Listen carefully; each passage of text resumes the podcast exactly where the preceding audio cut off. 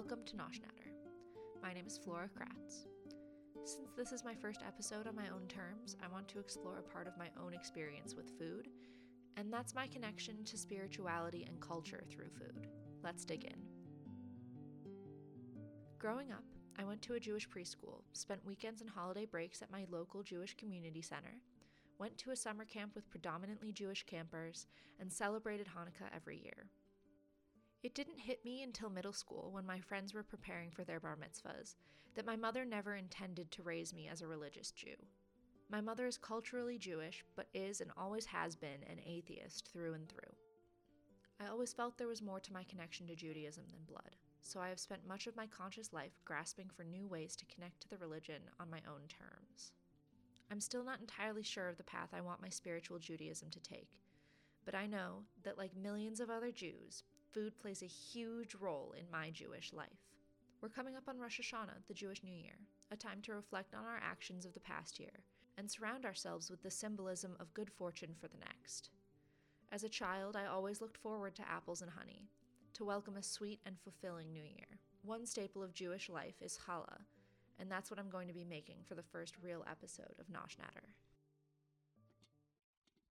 Regardless of your connection to Judaism, it's likely you've come across challah at some point in your life. Modern challah is a sweet eggy bread that can be braided into various shapes, many of which have spiritual symbolism attached. For Rosh Hashanah, it's shaped into a circle to symbolize goodness without end being bestowed upon us by God in the coming year.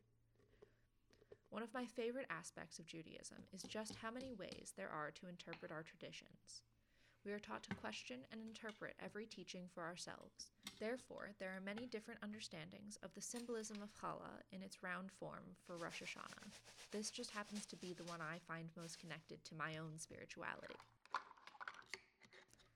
I've used the word God a lot in writing this script, and I know my mom is probably listening and cringing, and many of my atheist and polytheistic friends are probably shifting awkwardly in their seats.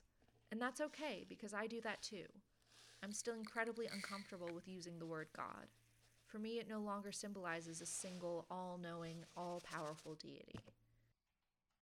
When I talk about God, I mean the forces of the universe, in whatever form they take, that make the earth rotate on its axis and allow for human consciousness. I don't think there's a single entity in control of the path of humanity. I believe in nature and the butterfly effect and the value of welcoming magic into our lives. Making food, especially the historical iterations of challah, has always been a way for Jews to connect with our culture and our spirituality. This long held tradition has given me an accessible point of connection to my ancestors, and my God, and my family. It isn't an inherently religious act, so it wasn't as scary for me to dip my toe into a Jewish experience on my own time. When I knead this dough, I fill it with intention, with the hope that the bread I create will bring me closer to my partners, closer to myself, closer to my ancestors, and closer to God. Challah wasn't always this sweet and eggy, though. What we know as challah has adapted as the Jewish people have. Historically, we are resilient and willing to adapt to whatever the world has to throw at us. We will always find a way to practice our traditions regardless of where in the world we are, what resources we have access to, or what obstacles are forcing us to adapt. And so we are now the incredibly lucky generations of Jews that get to eat this bread that is equally a product of thousands of years of resilience and a product of its time.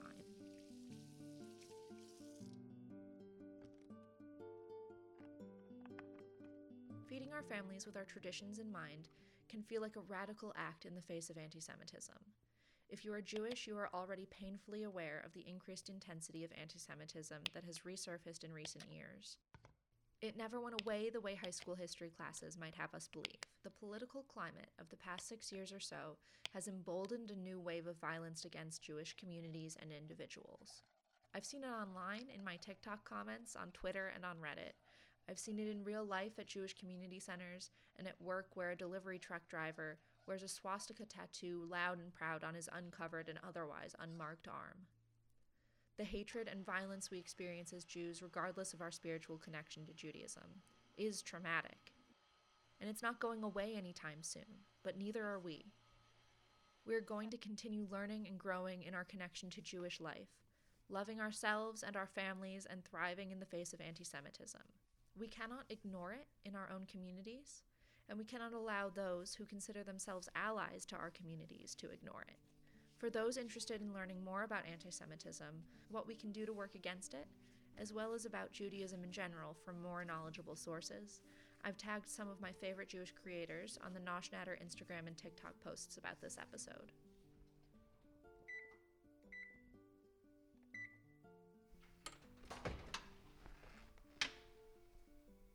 The challah is coming out of the oven now, and it smells absolutely amazing. If I could rip into it, I would probably devour a whole loaf of it by myself. I know exactly the way it would pull apart light and flaky, sweet and eggy, a physical connection to my family history, a physical manifestation of my connection to God.